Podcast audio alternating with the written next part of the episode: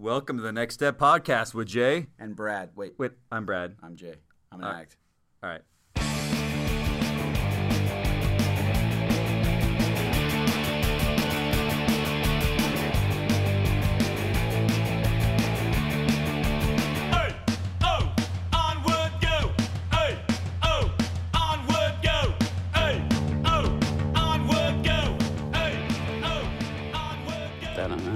Jay, What's up? feel like we start start off every time like that. How have the waves been? Oh, they have been. Um, well, we hit a little bit of a lull. We've had a we had we called it Rocktober because October was firing. Every day was just nonstop swell after swell after swell and after swell. Mocktober because I had a mustache all of October. Yeah, and you're still rocking it. It looks amazing. I just shaved mine off. My wife cried. She was Really? literally bummed at me, like literally almost cried to My tears. wife still won't look at me with my mustache. well, Lexi started that way years ago. Now she loves it. So, How but I take? um, huh? How long did it take for it to cross whole, over? like it took me a couple t- winters of wearing it. okay, every I've winter. been going on for like eight years. I've been going. you just got to keep it. You just got to keep it. All right, Uh, this will be month two. So Yeah. Remember, I, I went a whole six months, like into the I know. summers and stuff with it, and right. that's when she started to change. And All right, anyways, so, six so months. then Julie, six more months. six more months, keep it. That's some good news right there. How, how's the mustache, and how long does it take to love it?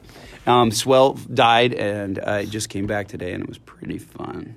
All right, But it's been for easy. The air, like the offshore The morning Santa wind. winds are like it's like fifty, no forty eight when I woke up, plus the wind and the water. I was pretty dang cool this morning. And and sadly, this time of suit. Hook it year, up, when the waves and the wind come, the, the favorable wind is also favorable for fires, and so Yes, that's pretty dude. sad. What's happening? The uh, largest like death rate, like forty something yeah, people. but that whole town wiped out. yeah, and forty uh, something people I saw on the news. my daughter has uh, friends at BYU who who live in Chico, and they have thirty people staying at their house who lost their home. Thirty different people. We met someone in San Are Clemente. They're staying- staying down. They lived up there. It's devastating. So like I went, I did a surf contest this last weekend. Yeah, took me nine hours to drive what would normally take me four because of uh, all the roads closing on the way up there. You know what's crazy with the fires?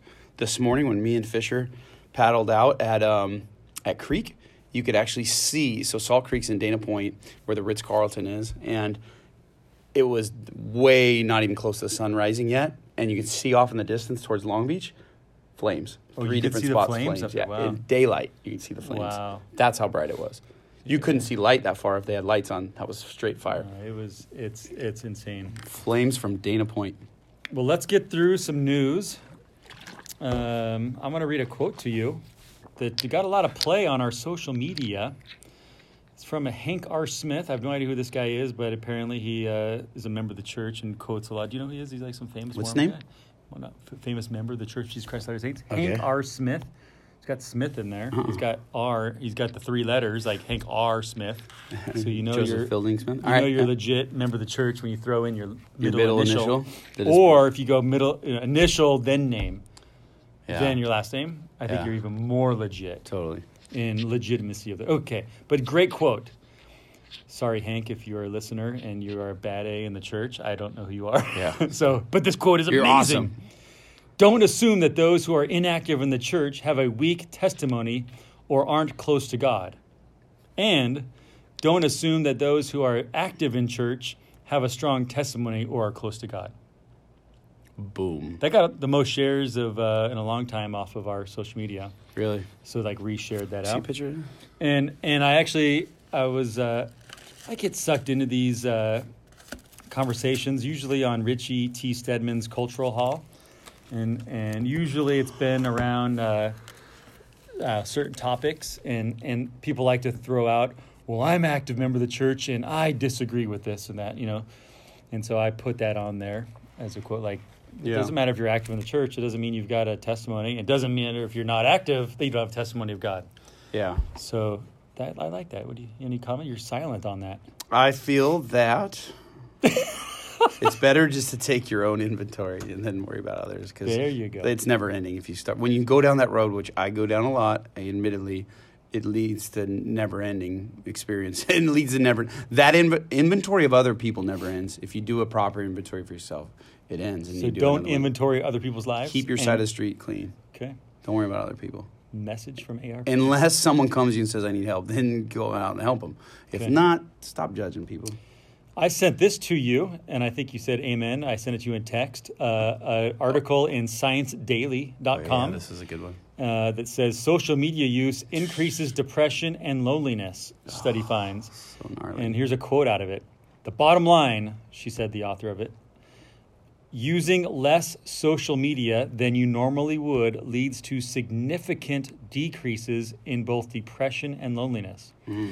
These effects are particularly pronounced for folks who were more depressed when they came into the study.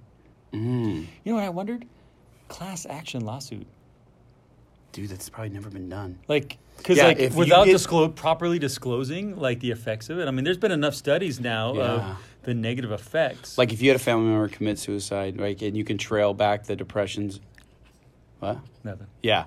Um, or like, yeah, yeah, you have all sorts of, or not even commit suicide, but like someone who had, needs to be institutionalized Just or medical costs. just needs it. help, right? Like whatever, even addiction, like led to addiction.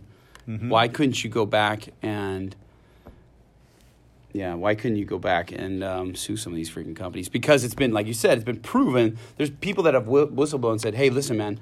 We had to study like gambling and how they did it in Vegas, how they got people So addicted now to slot machines. disclosures and all that. Yeah. it, right. Yeah, Interesting. I bet I wouldn't be surprised me if if some pop up. we should call some lawyers. What? Maybe. Um, okay. Uh, this one also got. I I'm just re- Yeah, doing yeah. my. I'm quoting our own news. I like it. Uh, Jesus see these. leaving the 99 to find one seems illogical, irrational, and senseless until that one is you. That leaves a cold chill down my spine. Did it? Yeah. We had a few comments like that one was me. Yeah. People commented on that one. Um, okay. The last uh, one was someone I just saw today, which is an article that had the title of the article says,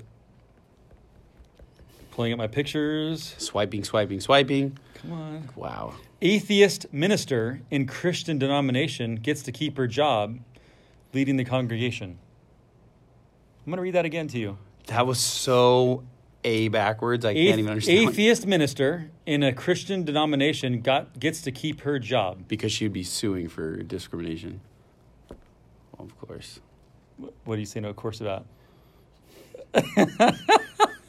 we'll post the picture up. The and you can- profile. Um, Oh, that's prob- that's a bummer. It's kind of like for That's the sure, so it's not sued, right? Because it's a job. For sure, for sure. It's a job. Because she, yeah. You can't discriminate me She said, "Well, if you sue me, then uh, if you fire me, I'm going to file, you know, unemployment, and then because it's a job. Exactly. Her job as a minister. This is where if you separate, yeah, business.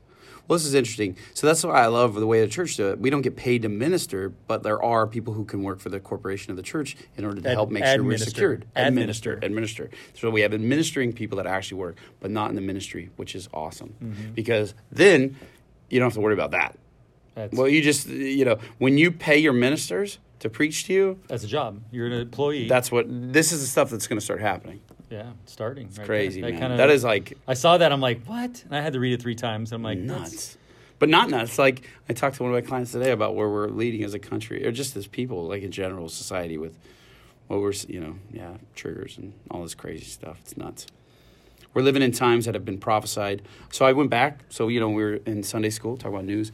With uh, we've been reading Isaiah, you know, every Sunday school, and um, I, I missed Sunday school because I, missed was last another. week. I went to another ward. but uh, but I mean, like two weeks last week, I missed two. But um, so I went back and I bef- and this is crazy. Before doing the twelve steps, I didn't understand Isaiah like at all. Like when I would play, I'm like, what is that? I'm reading it, You understand it now? dude. Yes, like I don't know if I un- like I can of course talk to you about the history of like because sometimes he's dropping real life. I don't know all the background of what he's talking about in the moment, right? But when he's talking about like stuff in our time, Mm-hmm. Yeah, he the spirit's like whispering and like this is what's happening. This is what's so it's it's I shouldn't say more understanding. I should say like better, it makes sense. understand. It makes sense. And I, for me, it's been helping is pressing play and listening to him because then I'm listening to someone else talk. I'm an auditory learner, so when someone's talking to me, I'm like, I'm, I'm just relating it to when he talks about like the youth will fall and they're you know will fall flat to the floor. I'm thinking about people, uh, youth that are dying from addiction. You know, Yeah, yeah. kids that are you know, dude, this stuff was prophesied is what I'm getting at, and Isaiah was prophesying it from day one. Well, why else did we dedicate? Did uh, the writers of the Book of Mormon dedicate so much to Most quoted of all all the prophets? all prophets by modern day prophets today, Yeah. as well as Christ Himself, as well as It's kind of cool to meet Isaiah in the. Oh, it's gonna be right? amazing. It's gonna be amazing. But I bet he'll be like so humble. He'll be like, "Eh, what? There'll be a line out the door, like to yeah, talk to him. Just shake his hand. A line out the cloud. I don't know how it'll be. Is there doors? I don't know. Maybe we can hang out and just get barreled. Well, on the way. we're going to do short news because we've got an amazing. We've been roundtables the last couple of times, so we've got. it's Sorry it took long to put this after. out. Yeah. We're doing every other week now.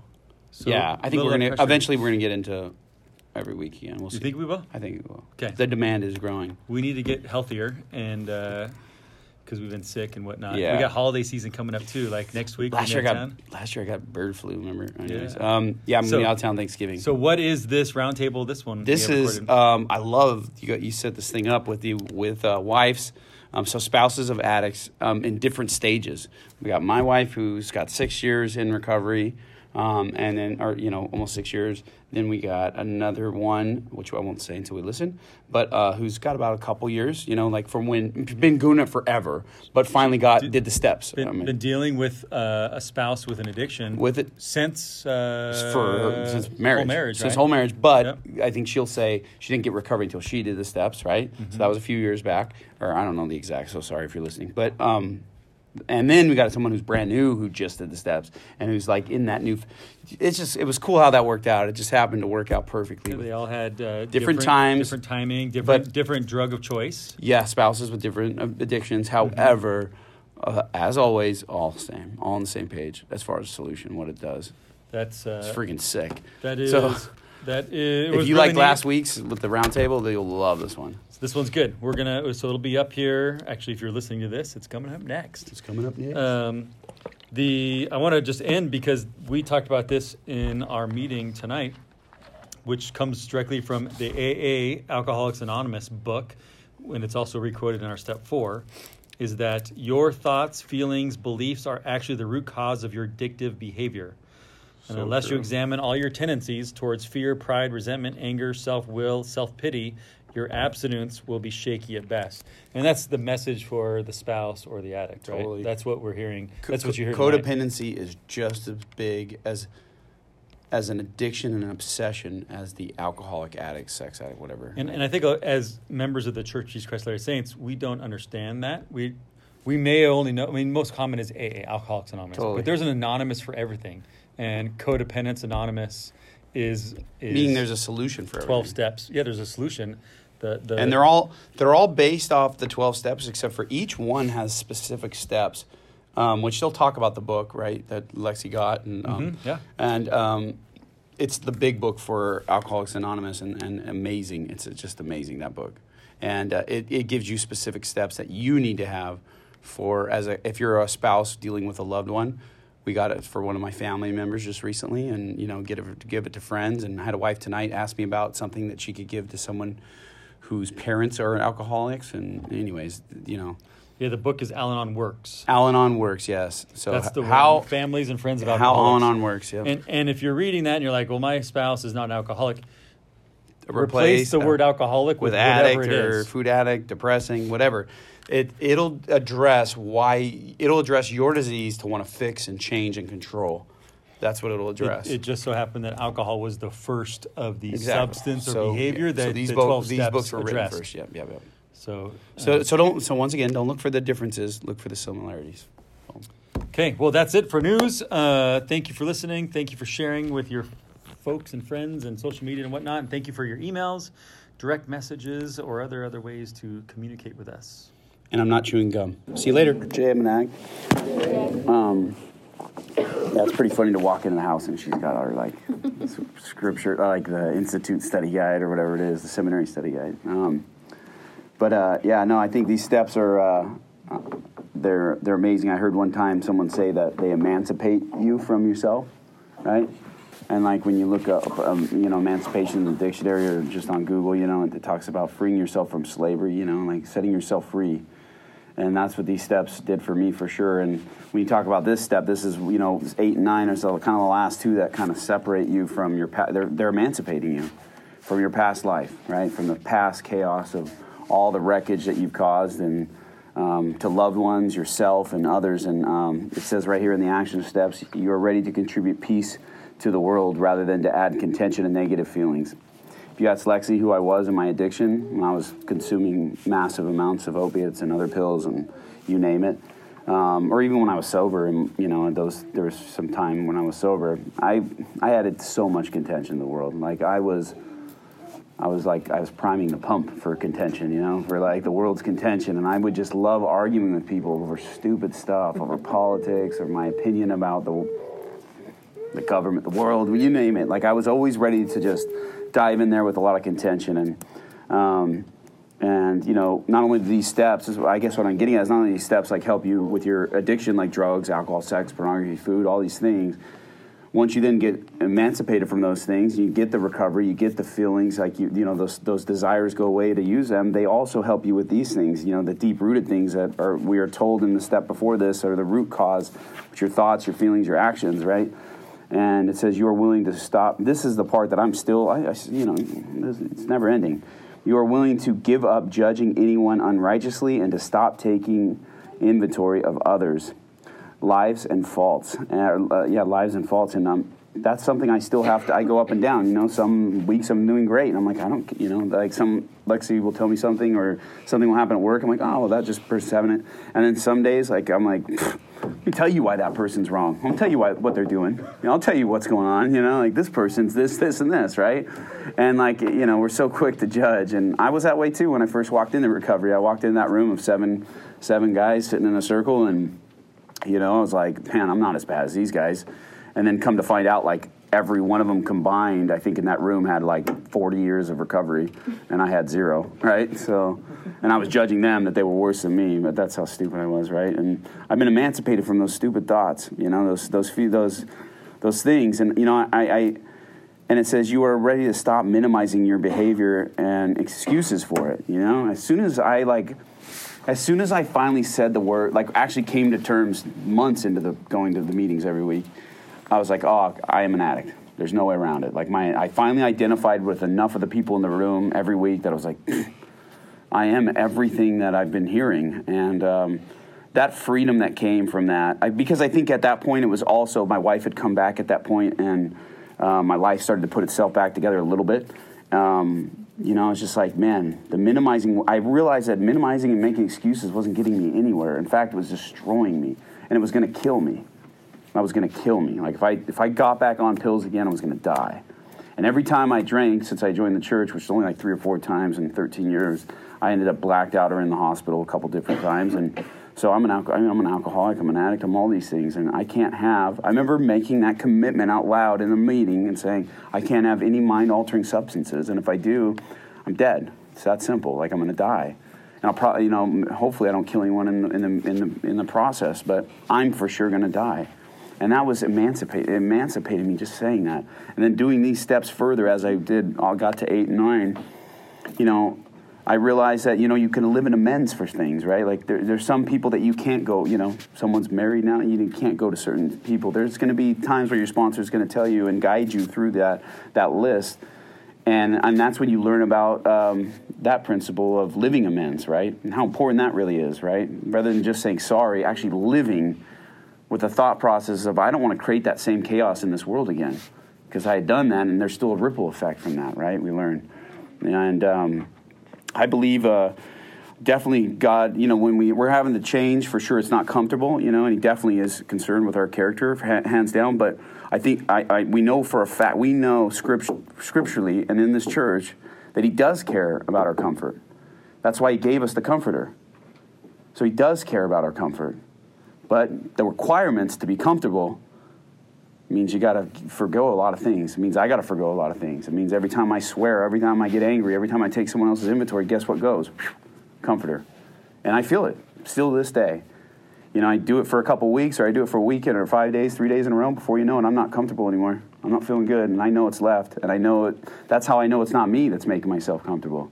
It's something that's out of this world in a sense, right? It's not, it's spiritual. And, um, but I do believe that these steps emancipate you. So if, if you're still having those thoughts and that shame and that guilt, you're not done with the steps in the story. Because if you were, you wouldn't have that same shame. You won't. You won't. It's, it's proven fact. You will not. I've said that a hundred times because I've never met anyone so far did all 12 steps and came here and was like, nope, it didn't work. I'm still, I'm still sad. I'm still depressed. No, they all were like, they're free.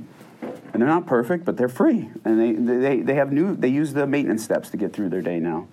and uh, and still the principles of these steps. And you know, and I'm still definitely doing them because I take everyone's inventory. And uh, I, am a lot better when I take my own. And uh, I say that in the name of Jesus Christ. Amen.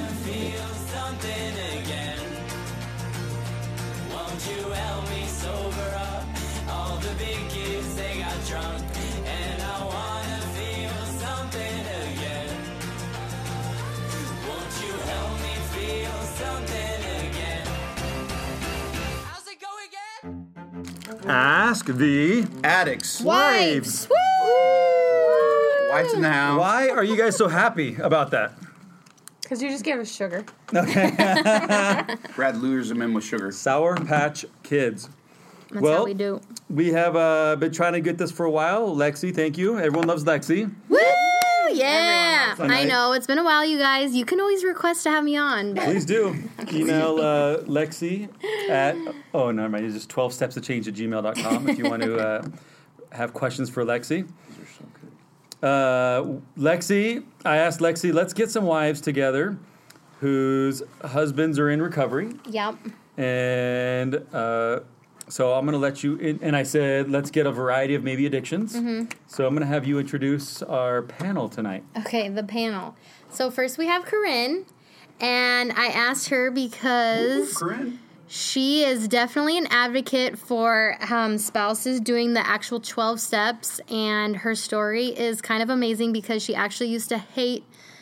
What can I say? Like you used to hate kind of coming, and yeah, everything. Well, she used to like hate coming to like ARP, and she like was just like so over everything in there, Uh-huh. everything about recovery. And since has changed completely. Oh, okay, Jay had to talk for a second. Oh, gosh. It's Jay is okay. still you here. can say something. Um, and then I have Stacy. In February, uh, you posted on Oh, your yeah. blog, Mint Arrow. I did. Um, February 14th was the date that you posted it. So if you go to mintarrow.com, she has her whole story on there where she does say, I hated it. I hated ARP and hated everything about it. Something like that. It's true. And you So- can go back and listen to our episode. And you can listen to our episode. She links it all on there as well. It's awesome. Yep. Okay. True dat. And then we have Stacy. Hi. Stacy.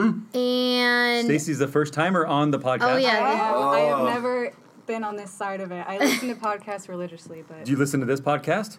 multiple. Okay. Like dozens But- of podcasts. But, but- I've never been on. Have you ever listened, you listen to to, the? Next Step podcast? Oh, yeah. Okay. Really? Okay. I did not. It's always weird. Um, but thank you. I picked Stacy because I feel like she just gets it.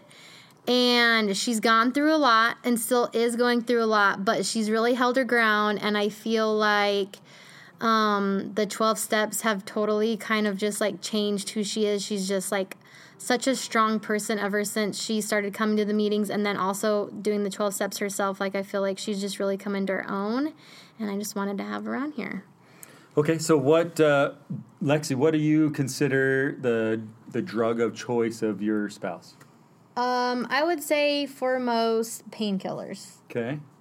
Uh, so my husband Neil, uh, and he's totally open with this on our blog and social and everything. That's is- on uh, March 11th. You can hear look go to mintarrow.com and look for Neil's right or Neil's first, right?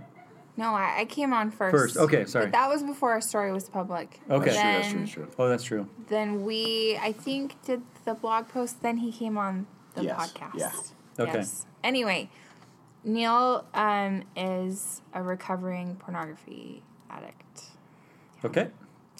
Um, it's mainly nicotine and opiates. Okay. So painkillers too. So, uh, three very different. Um, did do, do you? This is where we're just real honest. When you first came to ARP, was it was there like uh, because addicts tend to do this, right, Jay? Where it's like, well, my addiction's not as bad as that guy's addiction. Because We tend to look for the differences rather than the similarities. did you all three do the same thing? Like, well, at least my husband's not Yes. that. Like, oh my gosh, Corinne, how is she handling this? I used to, this is so bad, but I'll just say it. I used Please. to think like I wish my addiction, I wish my husband's addiction could kill him because he's like not afraid of. He's not a, like there's no fear It's not life or factor in death. this. Yeah, it's like like, right, whatever. yeah. Yeah, I used to be so frustrated when like people would be like, "This is life or death," and I would be like, "Unless it's unless you're Neil." unless you're Neil? so Dax, did you ever have that? Uh, um, I don't know. it was weird. When I first start, started coming to meetings, I was just so stoked on it. He's right But away. we had just went through like we were. yeah, Our our story's a little different than theirs. Like in Yeah. the sense of like where we were.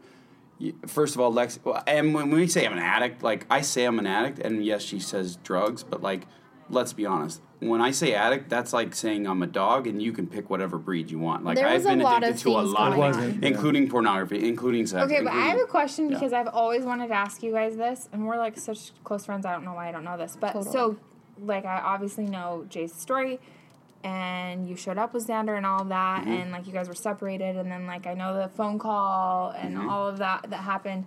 So like, how much time between when you stepped into your first meeting and when Lexi came to her first meeting? probably a couple months, three Like- months. Okay. Four or five months, I would say. Okay. Four or five months. It was a long time. How about you and Neil? Oh, well, Neil and I did recovery before, and this is a condensed version, but Neil and I did recovery um, even when we were dating, and then through being engaged, breaking off our engagement, getting re But, engaged. but you never day did any one. meetings yourself. No, no, these No, are like, like, we're going involved. to You meetings. both were. We're going Okay. to like paid meetings. Remember Okay. when Yeah. Jay on the Yeah. on my podcast was like, so "Sweet, so it's just like a meeting except you have to pay for it." and it was like, "Yeah, that's exactly what we were doing." And then he even was doing like, um, like uh, twelve step meetings, like SA, Sexaholics Anonymous. He was doing that those for years. I mean, we did like every like version of recovery that you can think of except for ARP and then we tried it out a little bit then we moved here and I was so burned out of recovery that I was like screw this like you do whatever you want none of this works anyway and he went to the San Clemente meeting for like a year Yeah, maybe I knew him alone for a long time. and then he started inviting me, and he was like, I think you would like these meetings. Like, you should come. And I was like, uh, you can do whatever you want, but I'm not going to those meetings. Thank you very much.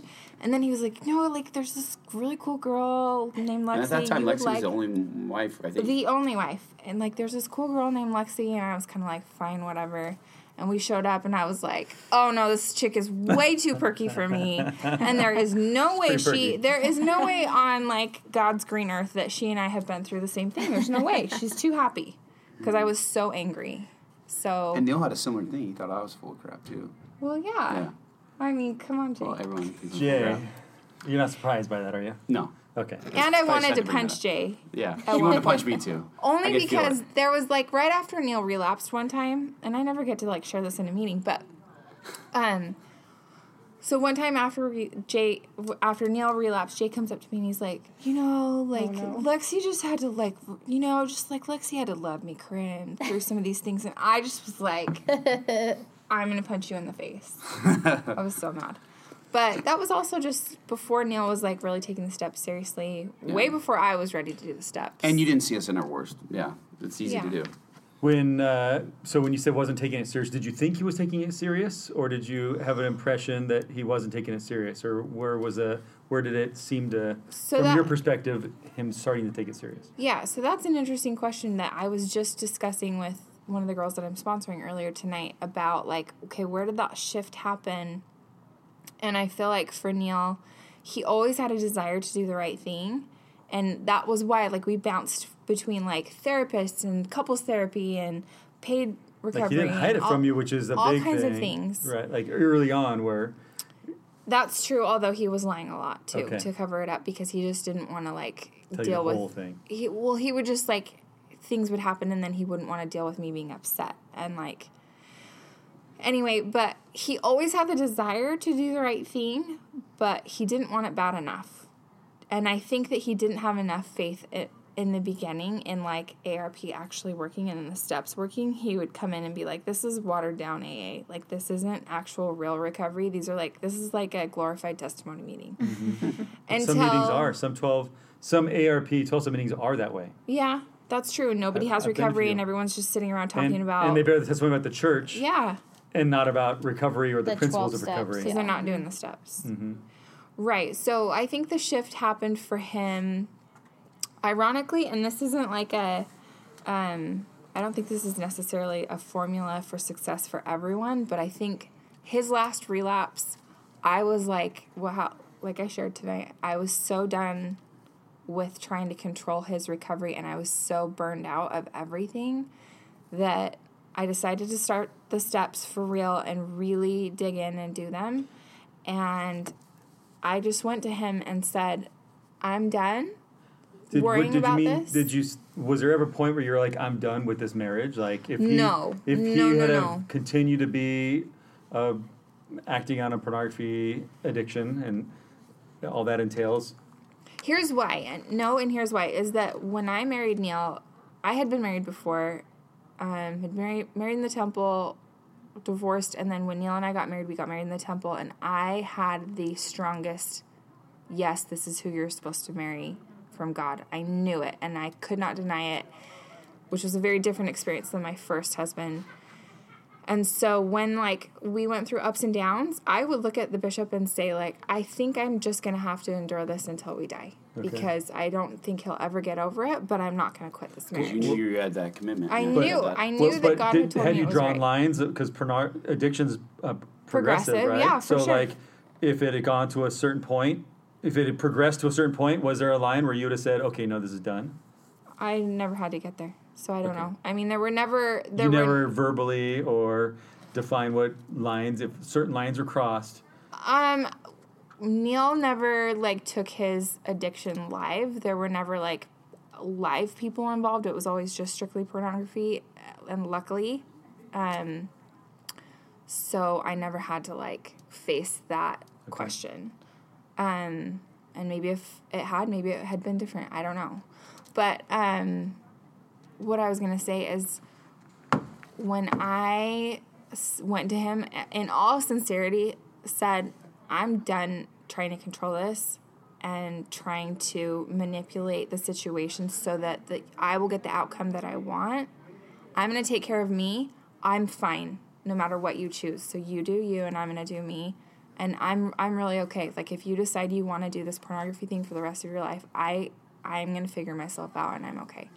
And then he had to just sit and live in his misery when he chose to make bad choices because it wasn't about me being Couldn't angry blame anymore. you or- it was yeah. all on 100% on him. And I think that's when he was like, you know what? I'm kind of done with this too. And that just happened to be our story, but I don't know Yeah, that that everyone's works gonna be different everyone, because yeah. there are certain. You, Lexi and Jay talks about the line like "I'm done."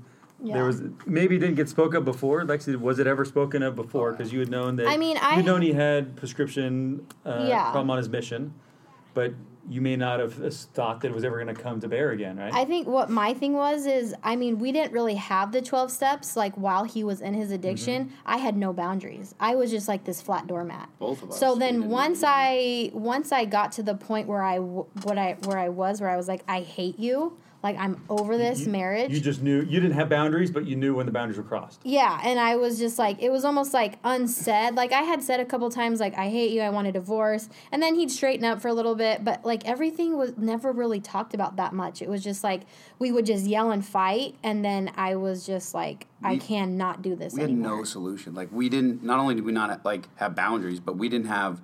We lit. I mean, I'm speaking for myself, but I bet you Lexi would agree. We thought we were like the only couple that was dealing with this in the church. Like because when you go to wards, like we were in Draper, Bountiful, like Yeah. the, everyone looked perfect, right? And like like and we were young, And we way were- younger we than were a lot newly of the married. This doesn't get like- talked about. no, And it feels like and that. I would go to the bishops. We would talk to our bishops about like how like okay, I'm de- like I need blessings and stuff. would get, like, but blessing like from the there wasn't like oh hey. Kate, I need you to talk to this guy because he's been through your same story, you know, or whatever. Like so, we would just try to figure this out on our own. I've talked about this hundreds of times where I'd quit and then make it a couple weeks and go, you know, start scratching him before you know it. I'm like back in the emergency room for something, you know, and that wasn't because I liked where my life was going. You know what I mean? It was like we had no how else was I going to stop? I had no, you know, I could So flush what- him, but how do you stay sober? That's why our story is a little different because we didn't have these tools like while he was in his like super active. As soon as we got him, we embraced him. but mm-hmm. yeah.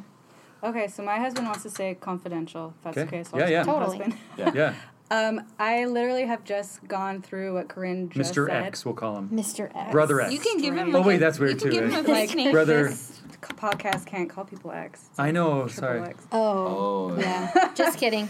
just him? My husband. husband. Um, so I uh, have also been a flat doormat because I didn't. I thought a good Mormon wife just endured. I thought that's what Endure to the end. Endure to the end. Totally. And so I thought, well, suffering till the end. I'm just going to suffer through this. And what Corinne just said, I've kind of gone through that where this this isn't going to end. I just saw my life like kind of flash before my eyes and see women in here in their like 40s once in the San Clemente meeting, and she was crazy and saying like I'm gonna find my husband and talking about cameras she was putting underneath her car, and I thought there's nothing stopping me from being her if this keeps going. She was obsessing She about- was about the problem. about finding him and his problem. Okay. Thought, well, I do that on a small scale right now. I'm only 30 like this is going to happen. And so she mm. kind of she she has no idea, but she propelled me to do these steps. And Corinne propelled me to do these steps cuz in San Clemente it was only Lexi and Corinne. And then I showed up Yeah, you. and and, And when you say these steps, the actual 12 steps that are in the, the in the manual that the addicts do themselves. yeah. yes, I had to do those. And and that may sound weird, and it does to a lot of people. Like, wait, but I'm not the addict. But you are cuz it's a family disease. And so if his life is insane, so is yours.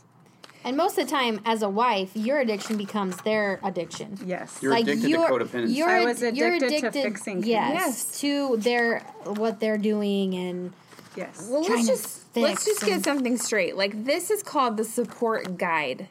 Yeah. These are not the 12 steps for spouses. Boom. This is the support guide. So guide. that's the other manual. If you go to arp.lds.org, there's two kind of links. One of them is support guide for family, um, spouses, and family. of those in recovery, and, and, it's and it looks like it, it's great, but it looks like there's kind of steps because it goes one through twelve, but it's not steps. it's chapters. 12 The 12 yeah chapters. 12 gui- guided Prin- and, Yeah, and like they'll give like you know like talks like pr- talks from LDS not Al-Anon. conference and stuff like that. Me and someone were just talking about that you. this is a wonderful, it's very comforting. Yes. It's very like this is what you need when you're a wife to like feel like somebody loves you. But if you want to change your life, you need to do the Boom. the addiction recovery See, program. let- and that's and even why and even she's fast forward, there's here. even a better like like Lexi just got her hands finally on um, the Al-Anon book. Yeah. you know the big book for so Also, I would like to say that real quick.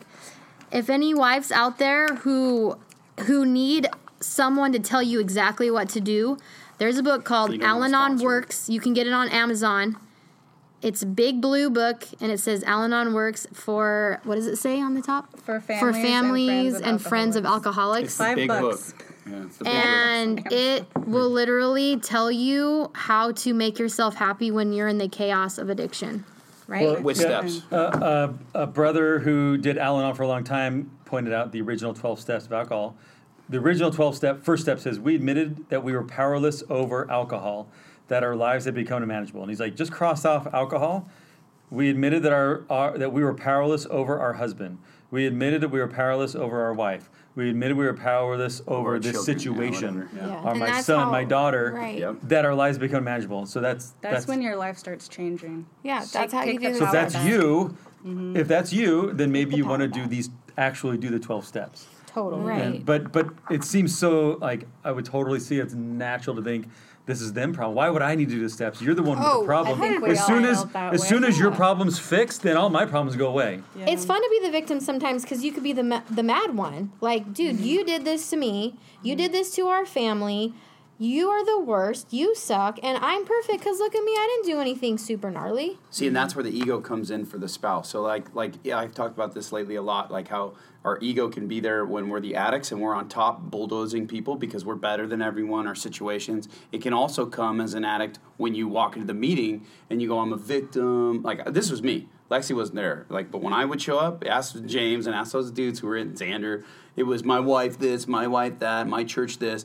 The ego in me was now the victim. So the ego can be the same for the spouse, and that's what she was just describing. So a lot of a lot of spouses don't want to hear that. Like, of course, like they don't want to think that they have a problem, just like the addict doesn't want to think that they have a problem. But reality is, if you can't see the problem, you are the problem. Well, let's let's be honest. Like take it take it down like one step of just to simplify. The reason why you're walking into a 12 step meeting is yes because you're married to somebody who has a serious problem. Totally. However, when you do the 12 steps in the ARP manual, it uncovers all of like the natural man within yourself and all of the weaknesses and all the things that you've done wrong that bring you down into the depths of humility that make you realize what the Book of Mormon says, which is we are all beggars. Hmm. Nobody ha- their sins are worse than like because you're because I sin differently than you. yeah, and because you screwed up worse in life than me, then like I I'm a step above you, and that's what Jay's talking about with like ego or pride or whatever you want to call it.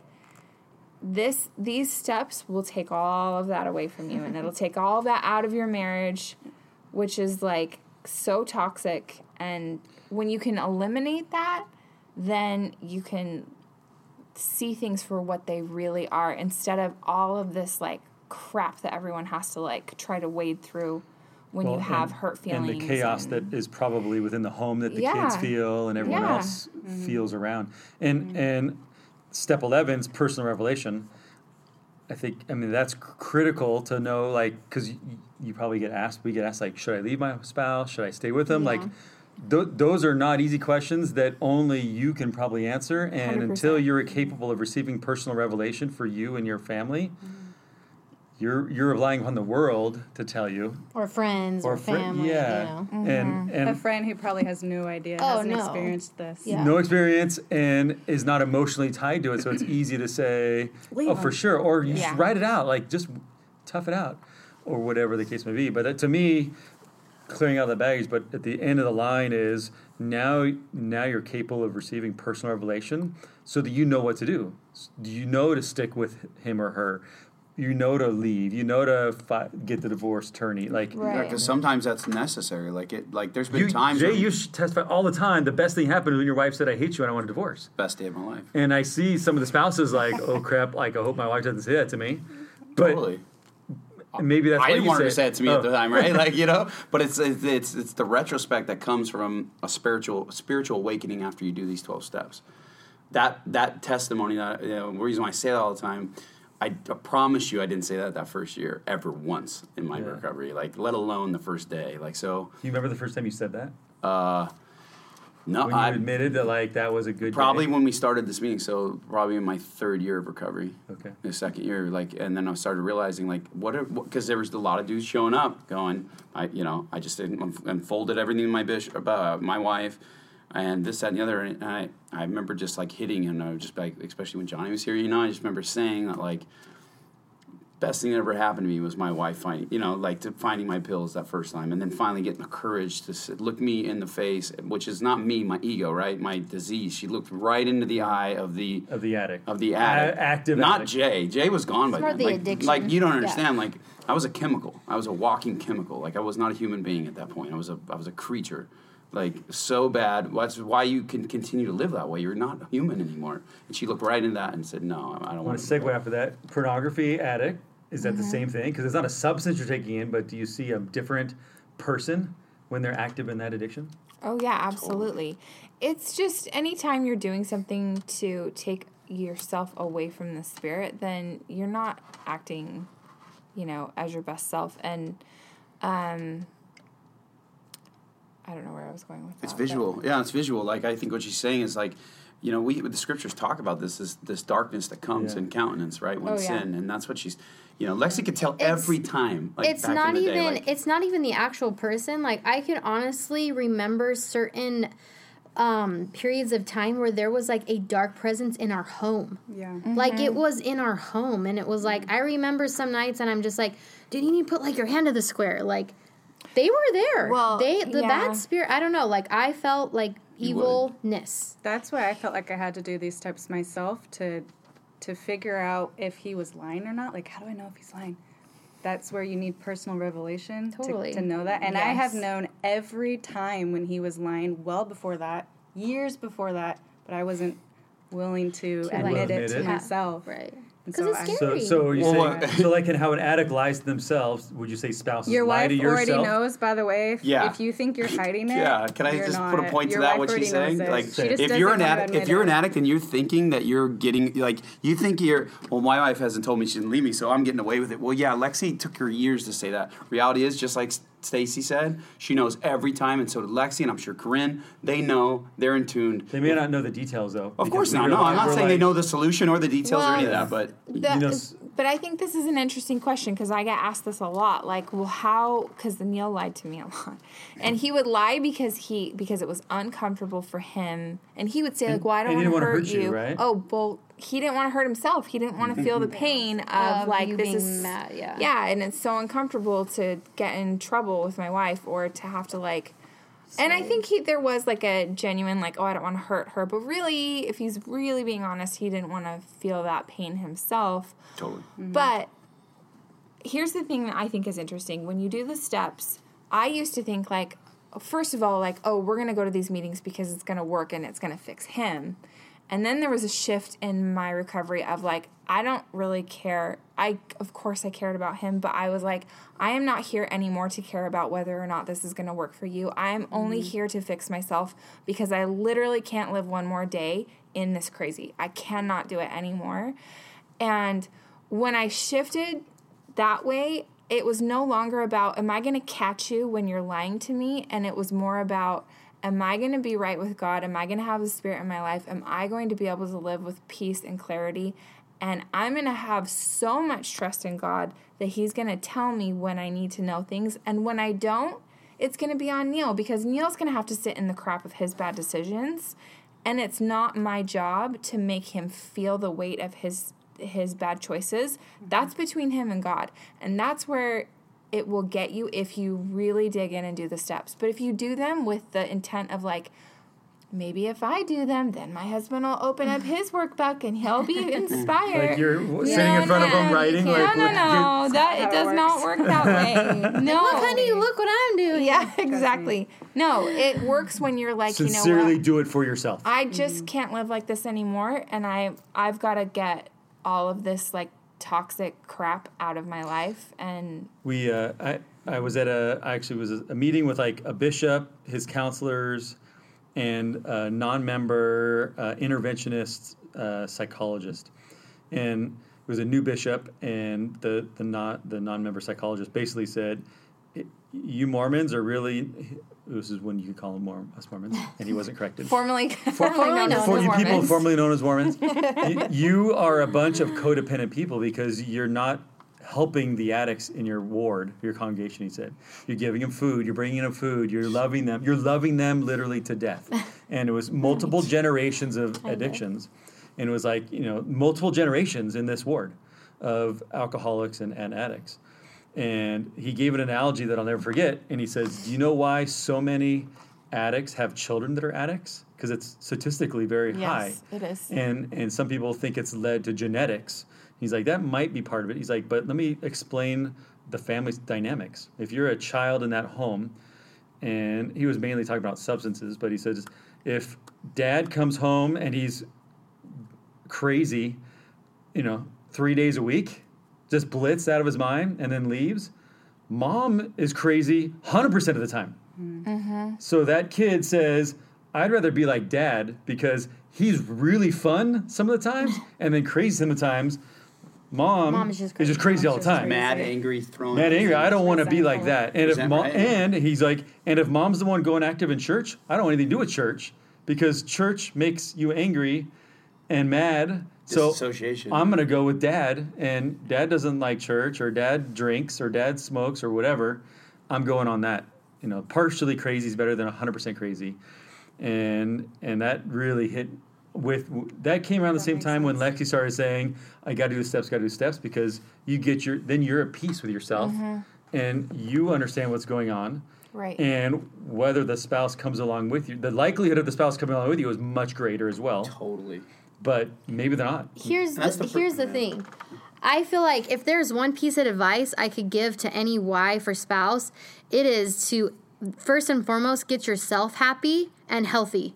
And once you do that, your mental clarity, then you'll be able to, like what we talked about before, find that spiritual revelation for yourself and to know what to do. But also, when you're healthy and happy and you get to the point where Corinne was at where she's like, I'm gonna be okay without you. I'm gonna be okay whether or not you get healthy or not. That's a scary place to be for the addict because guess what? Their manipulation is not working anymore. It's like what Stacy is mm-hmm. saying, it's like what the Al Anon book is saying. You take your power back and that is a scary place to be for an addict now because he's lost all that control of the manipulation he has over you and your family and whatever else is going on with in, in your marriage. So if you're going to do one thing, it's to get healthy and happy and you can do that with the 12 steps and it's like what Corinne's saying. If you do it with a full heart, you will. You will have that peace. You you'll get everything that Heavenly Father, works. yeah. Yeah. We just did this this week because my husband said, "You're different. Like you look different. You feel like this is different. Our house is different. Something's changed. I don't like it." And I had to say, like, "Well, the addict doesn't like it. I'm sure he's Amen. very he's very Amen. um, That's it. something's changing in the waters, and I feel like stronger. And I think Heather said this in her podcast that her husband noticed that something Mm-hmm. was different. She's like, "Yeah, I do feel stronger. Like I have some power back in my life. I am not powerless over, like Corinne said earlier. Like if his day is ruined, my day doesn't have to be ruined. Or if he's having Oh, and there were so many years where I was I- Years. and I feel like I have such a strong testimony that I've never hated God, but I definitely had times where I was like, seriously, how is this fair? how is it fair that like I married this guy in the temple and I have such righteous desires to like have a good marriage and whatever.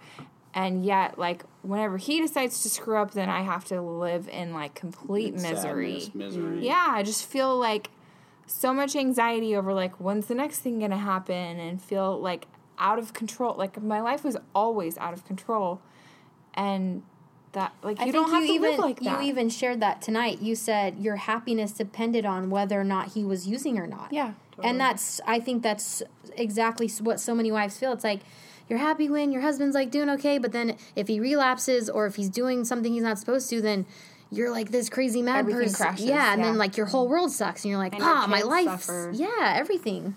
So, but if you can get your mental state into a place where you're fine no matter what the outcome is, then you have all the power, and you don't have you don't let Satan have the power. You're not letting Satan in your mm-hmm. mind telling you you suck, you're a bad wife. Especially with porn, I feel like wives they feel they don't feel pretty. They're they're like, oh, maybe I need to have like crazier sex, or you know, there's all these different things that go in their mind, but that's just Satan. It's not none of your it's none of your fault. You have to always tell yourself that it's nothing you've done. Well, what Stacy So- said too, like uh, I mean, coming from an addict, I remember like obviously when Lexi did that, like when she said that she was done. After I was done throwing my tantrum, I tried to manipulate her and get her back, go to the bishop, go to the temple, like all these things. And what Stacy said, you're right. Like, rant, you know, he it it wasn't it wasn't you know it's it, it's the it's not only is it it's the addiction but that's like there's demon like we are talking about possession right like when i when i when i when i was using i was possessed i for sure i know that because the clarity i have in my mind i got sober my first year and i didn't touch a drug i didn't touch one drug one drink and i still felt miserable Okay, so it wasn't until I spiritually started to take care of myself. I spiritually started to get honest. I spiritually tried to, you know, work a recovery based upon spirituality, not just functional steps and not using drugs. It had to go deeper. And and you know, Brad, you gave an analogy the other day about like I think that was you in a meeting. Like, you know, what happened when Satan or when when the when the apostles or whatever cast the demons or Christ cast the demons out of the man? They jumped into the pigs, and then what did the pigs do? They didn't just go run off and have fun. They jumped off a cliff and killed themselves. You know, these things are these things are real. And when I took my friend to that twelve step, you know, when I took her to you know friend to rehab, you know, uh, and set twenty four hours in a car, trapped in a little car, a little, you know, little car for the long drive from Orange County. What kind of car you drive? Yeah, it was a little. little well, it wasn't mine. Luckily, Oh, okay. I got to drive a nice Beamer, but still, it was still little inside. And I tell you what, uh, that person was. I saw. I saw things come out in that drive, in that 15 hour drive, that weren't. This wasn't alcohol. This wasn't the human. This wasn't an angry child. This wasn't a pissed off. This, that, and the other. There were times where voices were changed. There were times where things that were said were not like.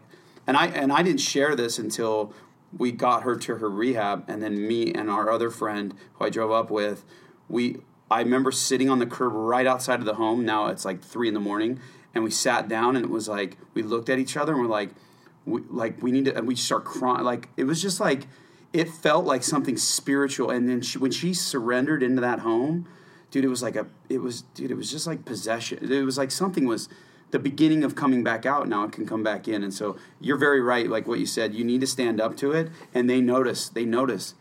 You know, when I taught on my mission, I'm sure Brad can say the same thing. We've had tons of experiences where, where, you know, evil spirits know when there's righteousness in there, and they don't want anything to do with it. And but you keep going, you keep fighting because, and like you said, more than likely or not, you're going to be the change, right? If nothing changes until something changes, if that's got to be you, then great, right? Because you still got to live your life.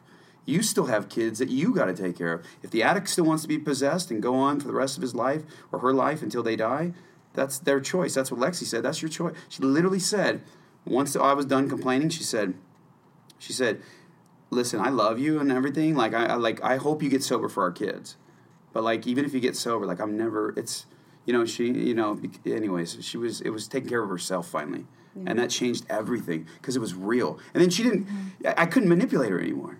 I would call and yell and, and do all these weird things, and and, uh, the salesman that I am didn't work. It was over, and that changed my life. That changed my life.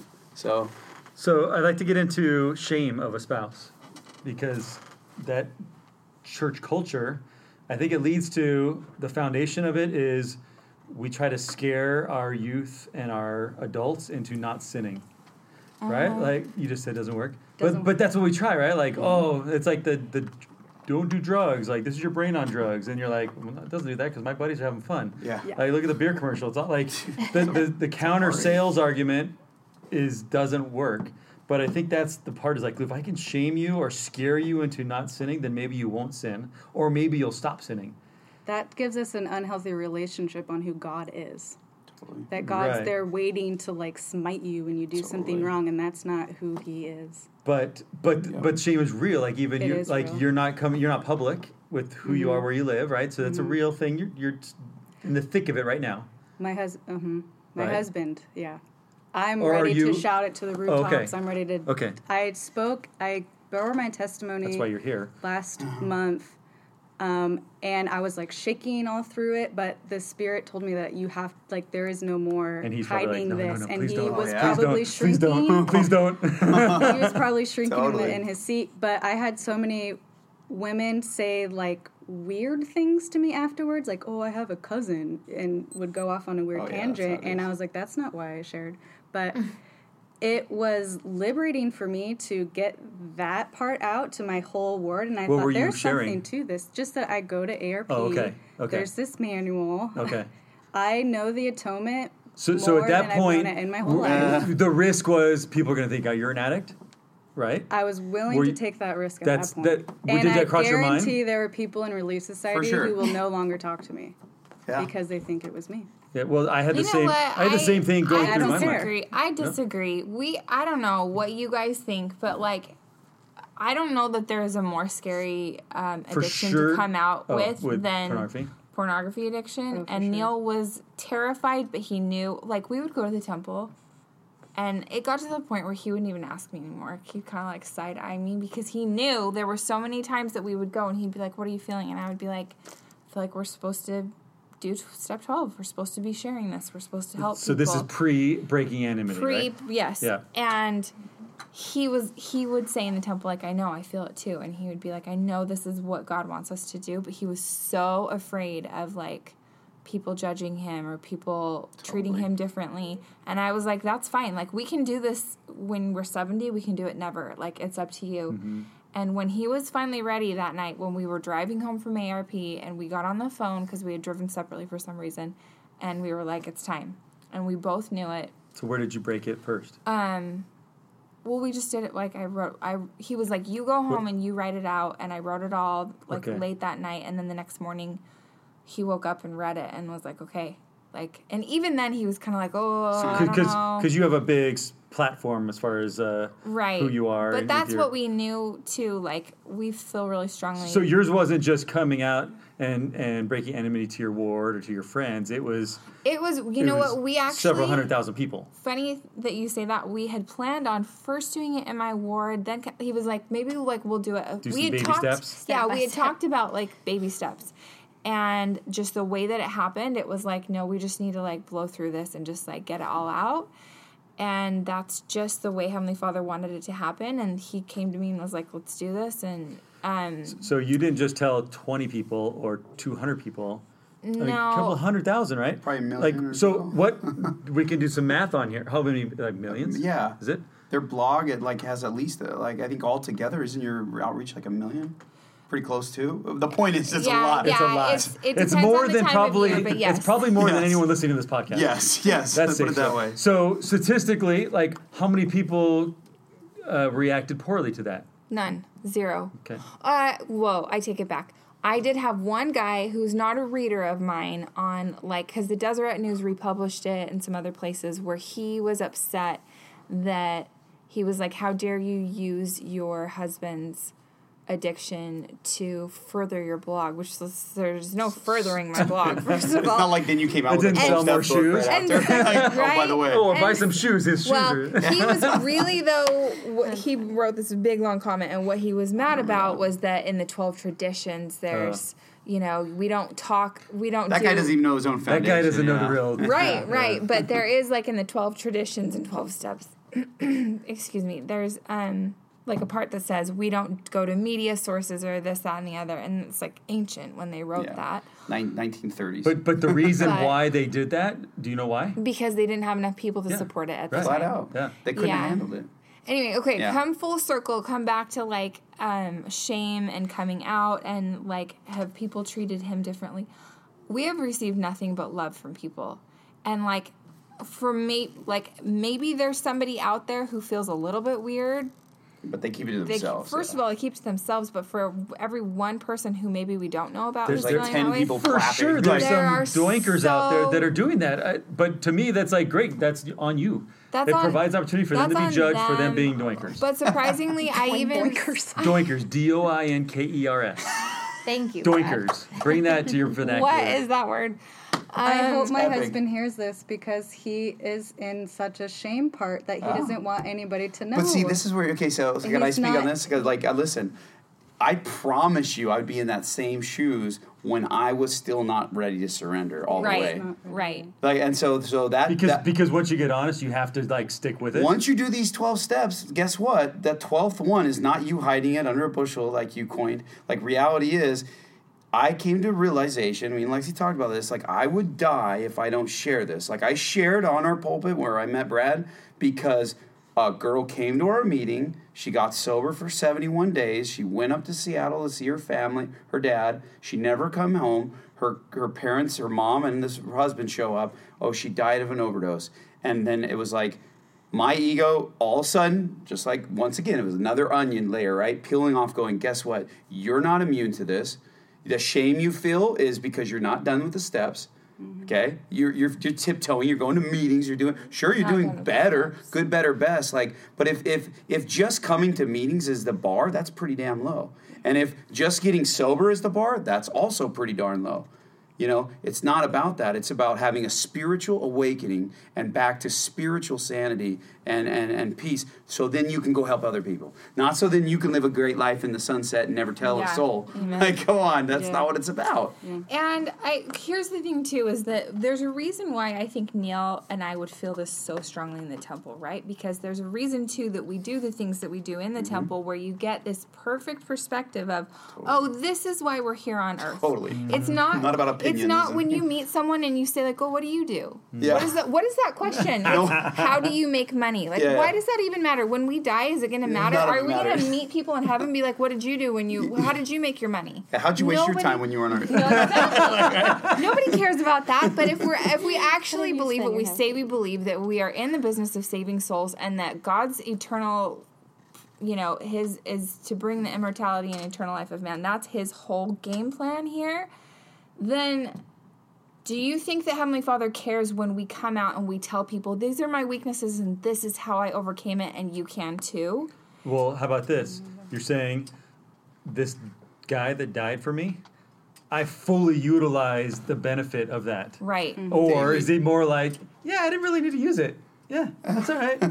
I mean, like I swore a few times, but and maybe Yeah. I went to the store on Sunday and.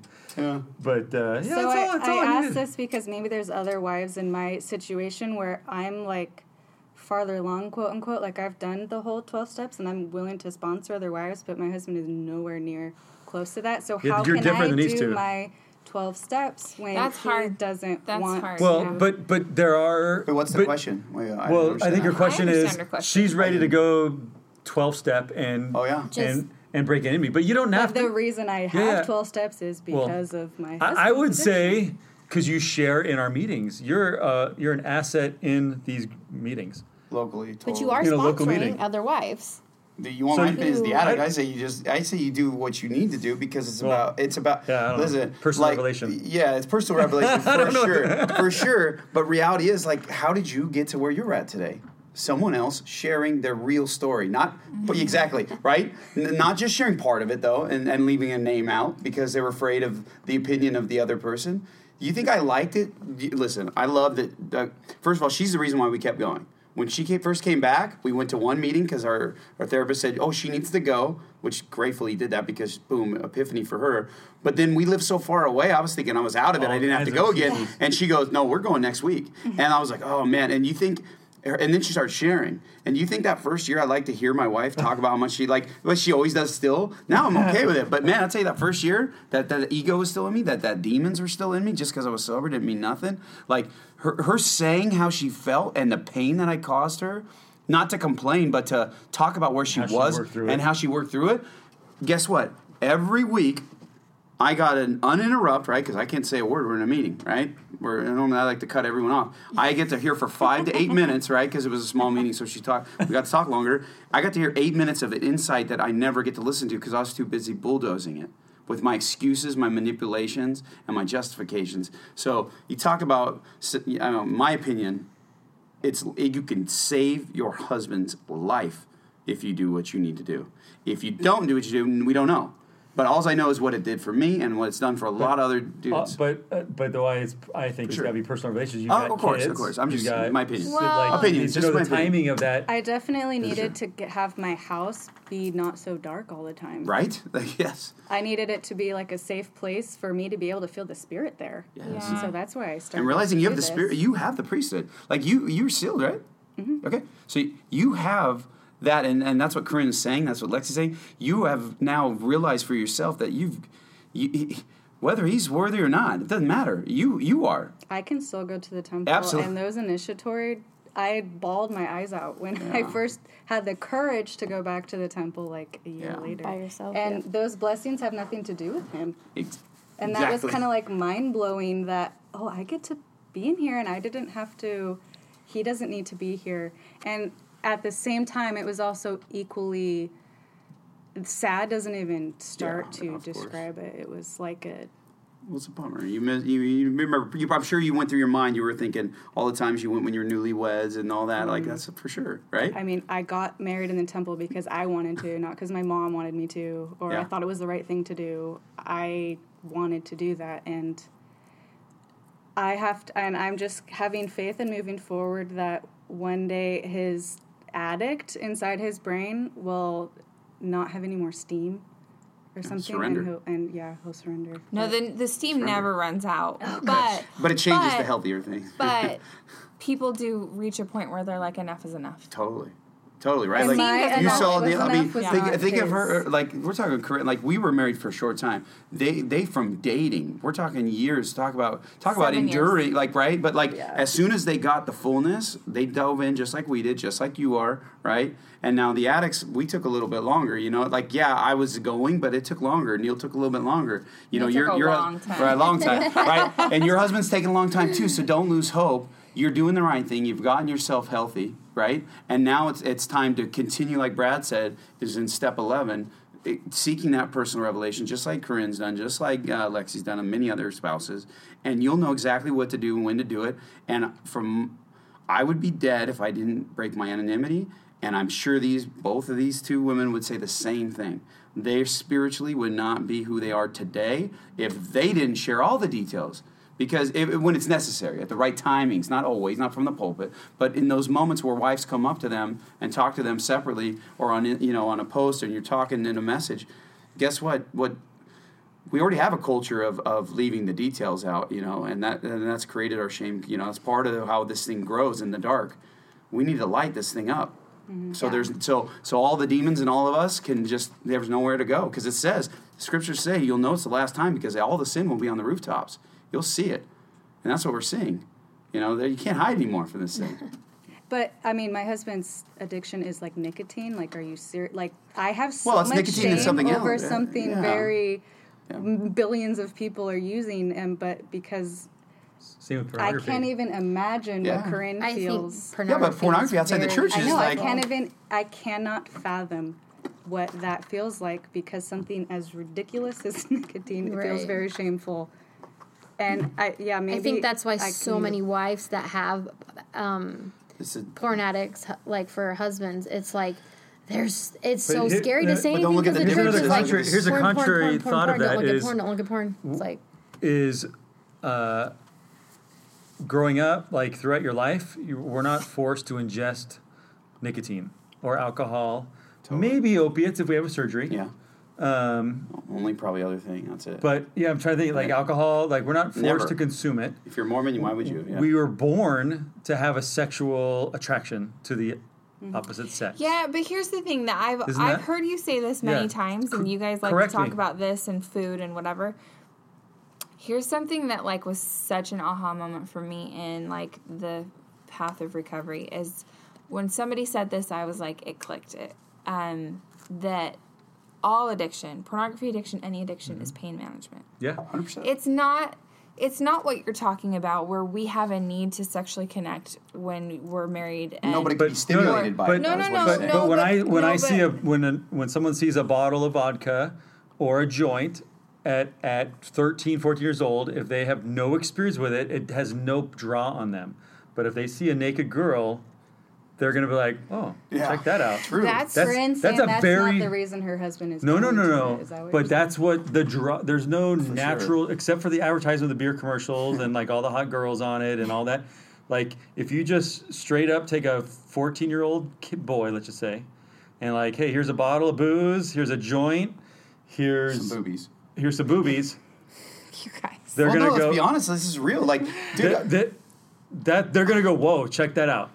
For sure. I but- want to be to drawn to that. I was drawn to boobies before I was drawn to nicotine, which, by the way, I smoked cigarettes from the day I was 11 years old till I joined the church at 19. As soon as she left me, what do you think I did? I dropped her off and, and took Rusty home right to the gas station. I hadn't smoked in years, 10 Pain years. management. I went right over there and bought a pack of cigarettes because I couldn't I didn't- couldn't afford booze. I was driving. Plus, I didn't want to give it down. I didn't want to open that. So once again, the addict picking and choosing. So listen, all of it's the same. Like Corinne's saying, for sure, it's all pain management. It's all it's all this. My argument is why it's so much more prevalent. Totally, yeah, yeah. Yeah, more prevalent, but I think that when I hear you say that, and I don't even know that you know this, Tell me. I would think that there are people who are listening to that, and it and it and it creates fear of like, oh my gosh, because this is what I used to feel. We will never escape this. Oh. And anytime spouse, that that's a good opi- I we turn on the about it that way. TV or a commercial comes up or a billboard or we're going to try to be intimate or anything, it's always going to be a thing. But- or a, but- a but- food addict. Like but I'd say the same thing if you a open up the door for alcohol. You go. I I go to a grocery store. I don't Every even pay station. attention to walking in and seeing aisles and aisles of booze. But I've started to pay attention. Like, wow, my friends that are alcoholics when they walk into How do they go Vons or whatever, grocery store? how do they go to the grocery store? Because you have you used to see booze everywhere. They have three It does for it. nothing to me. But I'm thinking, you know what? My alcoholic friends are probably like, "Phew, I better walk over here. Their entire life they've got to deal with that. Every gas station sells Every- beer. Yeah, Every- Gas stations have huge Cigarettes? Yeah, nicotine. advertisements for those View cigarettes or East. They're Oh, yeah. gigantic, and I Right. never noticed them before. And now you do. But so so yes, I think it is. It's in our face. But we if we've opened up these doors in of whatever in our in our mind and our obsessions. I- you know, and we yeah, I start get entertaining those things, it's Yeah. gonna. It's But I gonna get be where. Corinne's saying. Corinne's saying that like uh, because this is how we all can take things depending on where we're at. When you hear them, I get how I never even thought about it that way. I thought you were going to say how men can justify it because Yeah. which I used to do. Like trust me, when like she first got me looking at porn, I was like, "Well, babe, I mean, I, I grew up outside the church. I've been looking at this eleven. Like, I'm gonna slip up here and there, you know, like, or you know, at least I'm not out there, you know, um, sleeping with a hooker. But then I started sponsoring dudes where their porn led to that, and guess what? I realized real quickly, like, dude, this isn't no joke. You know, I used to look, you know, and so, yeah, anyways, and it's and it just takes the spirit away from it's just like yeah, of course, no, no, like it's out of your life, out of your least- marriage, out of. But your what you're saying is, you're It's when I say that, it's a fear of that never that. Uh, I just used to feel like, oh my gosh, we will never be able to Yeah, that's escape what I this. meant. It will. But it escape will. what? I What, could you, s- what escape what? The temptation, the slips, Because- the 'cause, like, like, This yeah. will follow us around for the rest of our But lives, and he'll never be able to get there. over it. That's Is it? Yeah, no, I think as an I'm addict, a normie here, but like no, no, no. I get what you're saying, and I totally, I actually, I never th- saw that point of view until you just brought it up, and I see that. Um, But that's that's and uh, that's true and it's real. Like uh, there's no, I agree with you that that like I'm sure that's how you would think as a spouse. And the addict has to used think that. think. But no, well, I'm saying as an addict, I think there, that's how we got to look at it too, right? Like I look Yeah. at porn. I did not look at pornography until just a couple, uh, maybe about a year ago, of how it. I, when I think about it now, I think about it just like a needle with heroin that will kill me. I look at pornography like that will lead me to rape. That will lead me to cheating on my wife. Well, first to wa- cheating on my wife, then it'll it could lead to rape because every rapist ever interviewed, you know, the statistics, it all started with pornography. And is that to say that everyone's looking at pornography as a rapist? No. But guess what? If this thing's a spectrum and it, and it progresses, then I don't want to be anywhere near it. If nicotine leads to cancer, if if pot leads to heroin and death, then I have to put pornography on a scale too and go, where am I on that scale and be honest. So I I think it's a healthy that's a healthy fear that we need to have as addicts and spouses to know what we're like it's just part of the healthy boundaries, not to obsess over the fear that it's always going to be there, but more so of it is always there. Therefore, I need to make sure I'm living a solid program because sex is everywhere. That's why I got off social media, right? That's why your Yeah. husband, same thing. Well- you know, he was a big part of me getting off. Let's bring it back though, because I think this is an important. We got onto this topic in the first place because of shame, mm-hmm. right? Yeah, Yeah. yeah. And I think that Neil and a lot of other people are terrified to open up about pornography, and it's such a prevalent problem in the world and in our church because I think partially because people are terrified to say it's oh, like he would always complain about how in meetings it would be like oh well you know i knew this one person who but nobody wants to raise their hand and be like and i've been struggling with this for years Totally. and part And of it to me, part of oh, okay, hold okay, on wait sorry, sorry. i've got to Yeah, finish this Please, sorry. you too we get so excited. we just love it. part of the reason why this is so important is because listen I'm listening. because of what Jay just said, and I don't disagree with it. But I think a lot of men feel like, oh my gosh, if I say that I've had, if I've struggled with pornography, people are going to immediately assume that I'm a molester or I'm a Oh, yeah. rapist Oh, or I'm cheating on my wife or I'm going to strip clubs or whatever. Like they're going to go immediately to the worst place. Mm. And first of all, I don't think that people judge Neil like that. I just No, don't because not. I The, the, feel the fear is I going f- there. Is that what you're saying? I feel the love that people have for him, and I think that more. I think the funny thing is, I think the majority of people either have been there or are there in that same struggle, so they're not. They're Oh, like, hell yeah, where do I? What do I have to judge for? Totally. First of all, but second of all, I think that yes, on the one side of the coin, you have to realize that there is a real danger of things can lead to that. But more importantly, I think where Satan's winning and he's winning over and over and over again is with people who feel that fear and shame. So we've got people like um, uh, person who sponsor or who runs the meeting now in Irvine, and I'm not sure if he's open Yeah. on this podcast. Is he? Mm-hmm. Yeah, To use but his not real his name. No, we didn't. Yeah. Okay, well, Yeah. you know who I'm talking Yeah. about, Yep. or Johnny, who you named earlier, Yep. or other people who like they didn't even tell their wives for years Mm-hmm. because I think they were so afraid. And while they're afraid and while they're hiding it, progresses. it's progressing. yeah. So I think My Satan is yeah, winning Forty years. because he's so afraid because the addict is so afraid of people finding out that they bury it and then it gets Mm-hmm. worse and worse and worse and i think where neil had victory was that he told me before we got married and he kept telling me and sometimes Mm-hmm. Sure. i would catch him in lies and that was a problem but he was constantly trying to overcome by saying, you know what, I do have a problem and I need to go talk to the bishop and now I got to talk to my wife and this sucks and and I think that more often than not, Satan's winning not only by making people feel like if I bury it, then it's not as bad as if people find out, and also just tearing marriages apart, just having that like conflict within the home, having people be um, at odds with each other.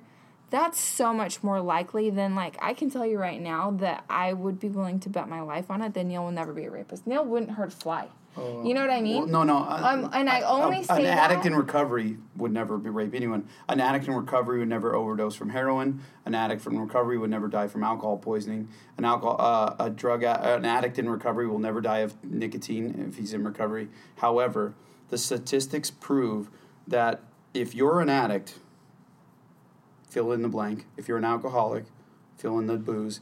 If you're any of those things, if you use, you'll die.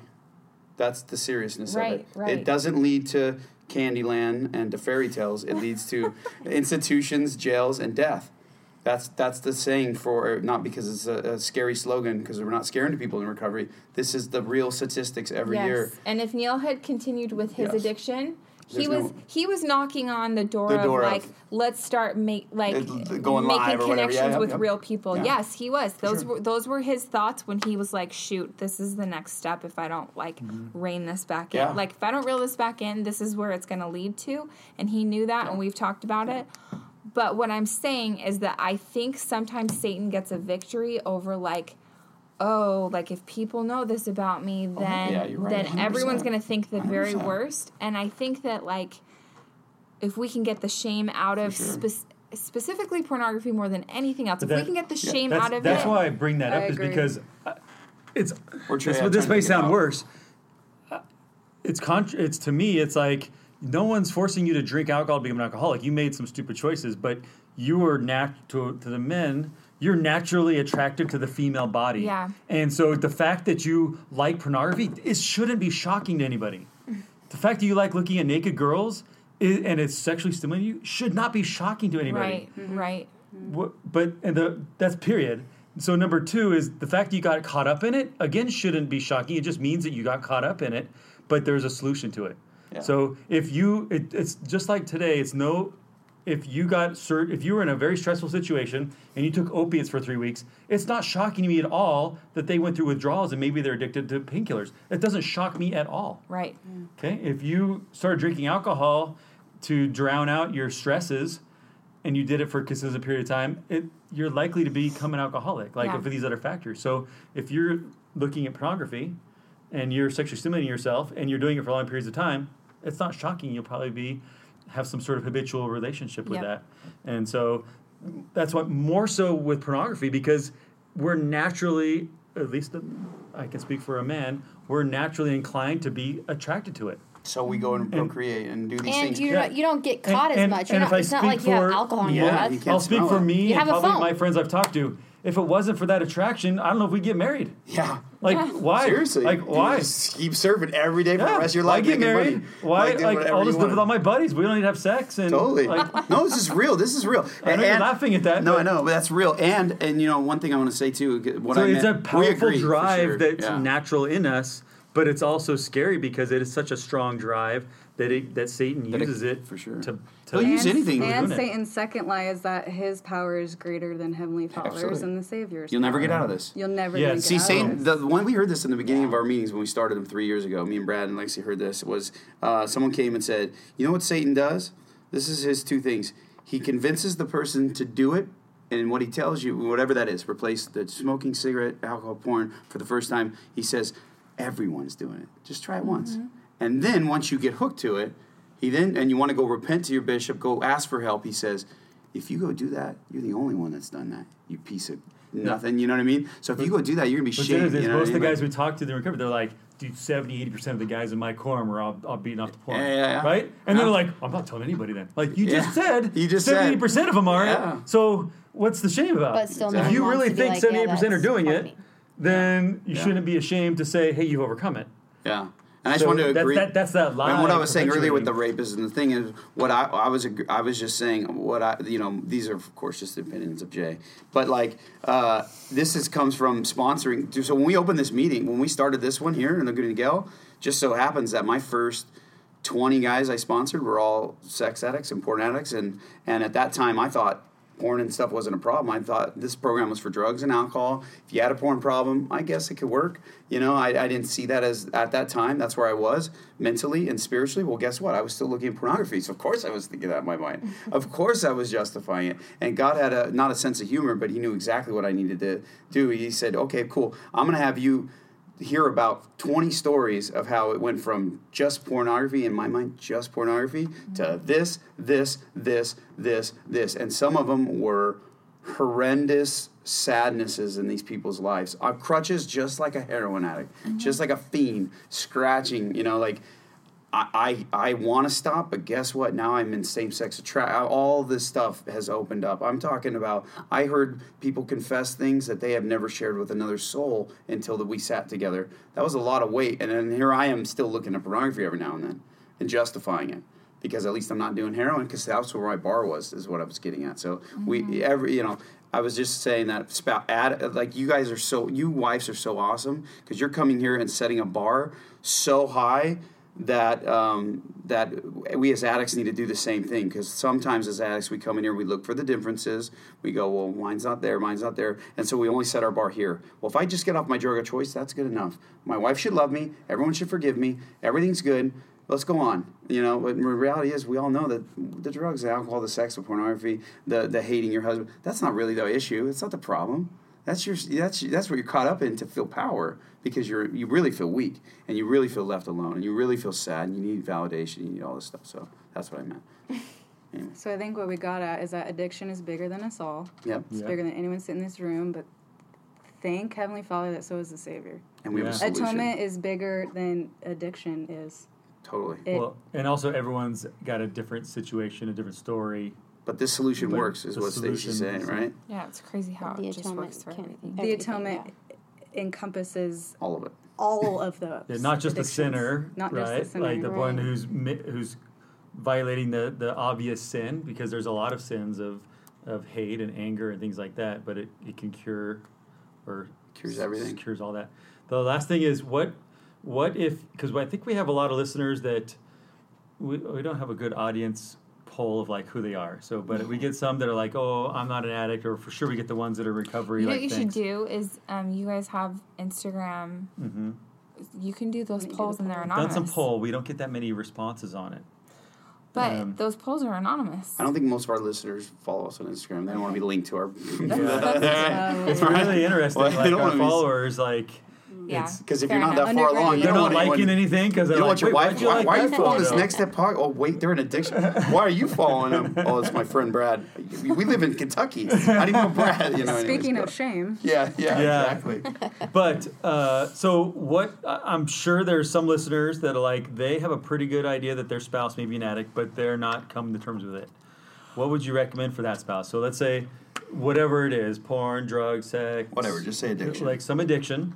They're like pr- maybe they are, maybe it's prescription. Like hey, maybe they're taking a little too much, and like whatever it is, but that spouse is not willing to come to terms with it. What, Lexi? What would you? Say? Let's go around the room. That's a tough one. That's a really I tough I feel like I have Like, do go tell? told Because I've heard a lot. Church culture would say, "I'm going to go tell the bishop on you." right. Which, like, wh- what you tattletale the bill? What's the bishop going to do? Punish you? Like, we try to like, I'm to tell on someone again for that culture of you're to get in trouble, and then maybe you'll change. So the first time that I I found these pills in our bathroom and I was like, "Oh, this is super weird." Like I didn't really think that much of it. And I went to call Jay and I was like, I had this feeling that I needed to flush them down the toilet cuz it was like a lot like 90 or something. And I called Jay and I was like, "Hey, like I know you've been having headaches. I just found this. Like I don't get it." And he's like and I was like, "I'm going to dump them down the toilet." And he's like, no no no no no you can't do that and freaked out and i that was like my first that was like my first real big sign um with pornography it's a little different because it is so hidden but most Can of the time pause real quick? Yeah. Jay, do you as an do you ra- do you role play in your brain with my spouse. My spouse finds this. Here's what I'm going to say to her, and here's how I'm going to react. As an addict, Yeah. we don't even have to think. We know how to Okay. lie. We just lies just when we're in our addiction, don't our mouth- I lies. just start talking and I get out of it. I Okay. that that's why we're in this problem as adults because we've done it our whole lives Yes. and gotten Amen. out of Don't it. know Yes. anything else. We don't. I don't even. I, I didn't even know. One, that's why I was asked All oh, you- Lexi. there was only three months in our entire life and marriage, and none of you even got to see it. That I was quiet, and that was our first few months back together because I, I, I like I, I was being honest for the first time in here in my mind, and I realized like I am so I'm low. Like I'm like I have been a lying sack of you know what all the time to everyone, not just when I got caught, all the time everybody. And right? Was I not? Was I not quiet? Like so. So, Did anyways, you know he was lying to everyone? Yeah. Okay, like not just about drugs, just everything. I mean, they everything came out a little bit at a time. Okay. But what I was gonna say is, I feel like I always did actually have like a spiritual like, I don't know, acknowledge, yeah, intuition. Like I remember like. I don't know. I feel like if you go to that person with an honest heart of like wanting to help, I feel like the outcome of that is more than just like, I found this on your phone, what is this? Or I found these pills or whatever. It's like, hey, I've just had this prompting that like maybe you're looking at porn and I just keep getting this feeling like I need to ask you, like, are you looking So are you porn? saying maybe we get some personal revelation, step eleven, about how to address it with them, as opposed to reacting angrily? That would be Yeah. ideal. That's Ideal. That's like In the that's the ideal best. even when that happens, That's the best mean situation. like she actually had, Let's did be that in the honest. How marriage. like That didn't come happen. Okay, not go how I ahead. first- Go ahead. I mean, yeah, you- that would be ideal. That's to the be able ideal. to like Yeah. calmly like go to them and be like all loving. Okay. well, that's what I want. I want to know what's the ideal. We can back up a little. Well, I think it's What's important too to just quickly note that like We should shoot for the it's best. different for well i was just gonna say it's we're i think we're talking about a different thing. Jane is candy over there. Um different thing if it's your child right?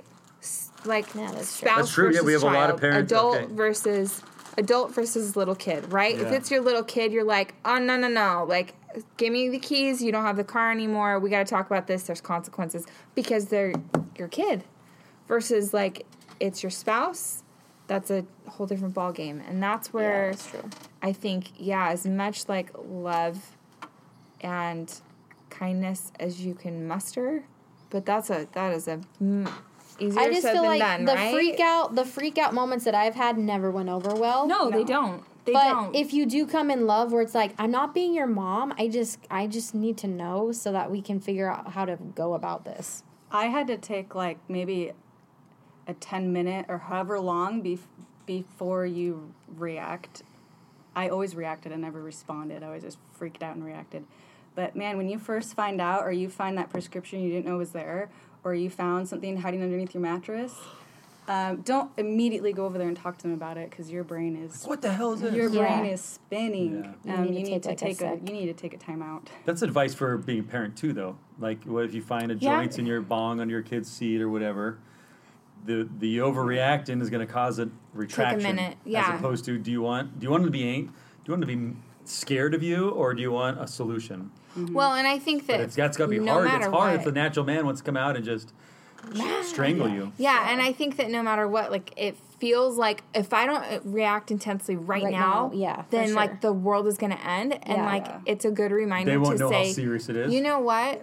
No matter what, it's always a good idea to take a step back and give yourself a minute. Like that's never gonna yeah. hurt anyone or anything. It's only gonna help. Think about when to we just, got in trouble, right? Collect minute. your when someone yells at us, it justifies us to be hard and back. But if yeah because someone's you like, want to react you, you know what, this is really serious, we're like, oh, suck this, up. like, mm-hmm. uh, yeah like when mm. someone comes to you with love you're just like oh that now they're just like disappointed Like when your dad would say, I'm so disappointed." "I'm disappointed. disappointed." Lexi just you." said to me the other night. We're laying in bed before we went to bed, and she's like, "Okay, I have to talk to you about something." When she does that, I'm like, oh, "I've been an a hole," and I'm like, "Here it comes," and like, and like, dude, that would have never happened back in the day. And and she's like, "You okay? So I have this, you know. You've been, you know, I just want to get this off my chest, and you know." This is how you've been treating me, and, and did I say a word? I No, probably didn't you speak. actually didn't. I probably didn't speak for like ten minutes even after she was done because first and time she- in eight years i'm just kidding i'm kidding I'm spiritual kidding. progression. Um, so, uh, uh, and then all of a sudden, uh, yeah, it's perfection, not or what is it? Progression, not Just perfection. And she and she goes, And she's like, "Well, are you there?" Like, because like I, we're laying in the dark, right? And I'm, I'm not saying a word. I'm like, "Well, why do you think I wasn't speaking?" Because like I know be it's real. Yeah. Well, I was. Well, I, I wish I was asleep because I, I knew I was wrong and I knew there was no justification. But this is this is to give hope to all those wives that are out there or spouses listening to this that like trust me, y- your husband may be pretty bad, but I tell you that. It, it's pretty bad living with me in my addiction and sobriety. I've been and on trips with him. I can testify. yeah, just at a I'm week pretty at time. demanding. I'm pretty obnoxious. I'm a prima donna. I have a, a strong opinion. I think I'm right always. And yet, when she approaches me the way she did with Honey, You guess what? parts and play them back to him. Seriously. Yeah, you should record this. I, I may never. Uh, I this probably, yeah, I'm in the spirit the- right now, so I'm best being caught up. Like, I'm caught up What in the spirit. episode is this? Yeah, I'm caught up in the spirit. That's why I'm be being honest. Keep going. This is My Lexi's go-to. ringtone. This is a ringtone. she caught the fly with the honey, put it that way, because I said, You're right. And then we stayed up longer and I talked oh, about, well, you know, let's get to the bottom of this. First of all, it's never okay for me to treat you the way I treat you. And then let, let, I think this is what's been going on in my life. Once again, never right to treat you that way. Even back in the day, I would have said all the excuses and said, So deal with it. Yeah. I'm hurting right now. You don't see that, and you want to bring me this on top of it? How dare you? Right? Oh yeah, you've yeah you've probably heard that. and so because that's how some a lot of us are all like. You know, all us addicts are alike. We do the same manipulation, maybe a different tone, maybe a different color, but for the most part, what I'm saying is what you guys said. You catch more flies with honey, and it's hard. But if you get yourself spiritually taken care of, like these mm-hmm. wives are talking about right now tonight, then guess what? You'll learn how to get your husband, which is the fly, and and you'll get him with the honey, and you'll draw him into the spirit because he needs help. Your I, the spouses, we're not using to hurt our spouses. You know, we're, as addicts, we are using because we can't stand to live life clear because we think we are not enough. We can't feel your love. We can't feel our children's love. We can't feel God's love. We can't feel our mom's love. Imagine walking every day through your life. You wake up for no reason and you don't feel any of this love that you know is there. You can see it. I see Rusty's love, my son, and I can't feel it because I'm so caught up in here. And and so we need help and that's not an excuse, but we we need honey, you know, we need we need honey, you know, and you're not going to catch us with vinegar because we'll we'll fight back with dirtier vinegar mm. and it won't be pretty. And so if you're listening as a spouse tonight, you know, you heard some amazing solution from three women, you know, at different stages in their life and and, and different stages with their spouses, and but you heard pure solution, pure testimony. So if you're gonna you listen to this and try to justify your situation as different, you're not you don't get it yet. You know, and go back and re-listen because you heard what you need to hear, and and the solution was there. So it was a rad, rad to put together. Well, Thank you I, guys. yeah, and I think that to go along with what you're saying too, Jay, that um, when you said a minute ago, it's progress, not perfection. It is it. I describe like Neil's relapses as feeling like a semi truck hit me. Like I was standing in the middle of a highway and a semi truck came and hit me and killed me on the spot. Like that's how it feels when you find out that someone's been lying to you. Or, Again. Yeah, again. Again.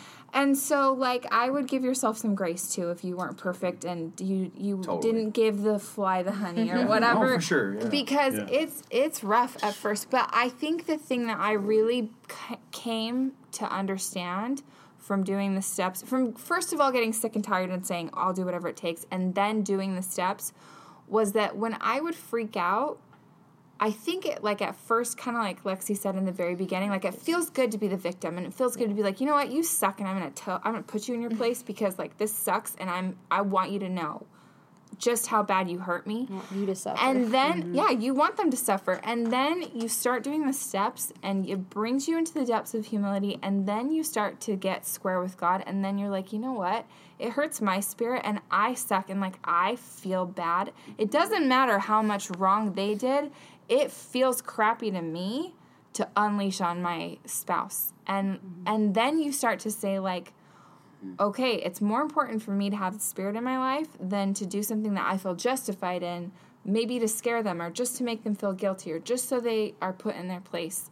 And so those are the things like that that is the amazing part of the atonement of Jesus Christ that comes into your life and helps you not only heal all of the wrong and right all of the wrong that has been done, but also it helps you have like a true desire to want to be in a right place with God at all times. and it just it doesn't feel good to freak out on your husband or on your spouse. It doesn't matter what they did. And I think that like when you're willing to dig in and do the work with the steps, you can get to that place. And I like in a million years you couldn't have told me like that I needed to do steps. Mm. I was showing up because Neil had a problem and because I was like fine whatever. I'll maybe it'll help if I come, but I'm still mad at you and none of this is going to work until I woke up one day and said I'm over this and I don't want to live this way anymore. It's miserable to live like this And you don't have to. You don't have to you live like that. Yeah, You don't have to.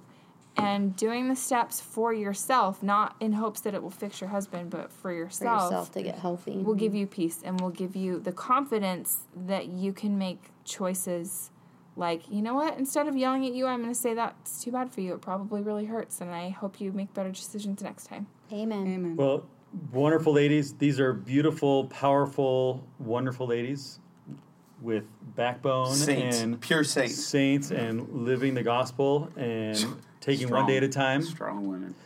Sometimes one week at a time. Sometimes one, One hour. minute. One prayer One at a time. Th- no different, right? So thank you for sharing and being open. Um, I've learned a lot. Hopefully you did as a listener as well. So until next time, Jay. I'm an addict. What? See you next time. Bye. Bye.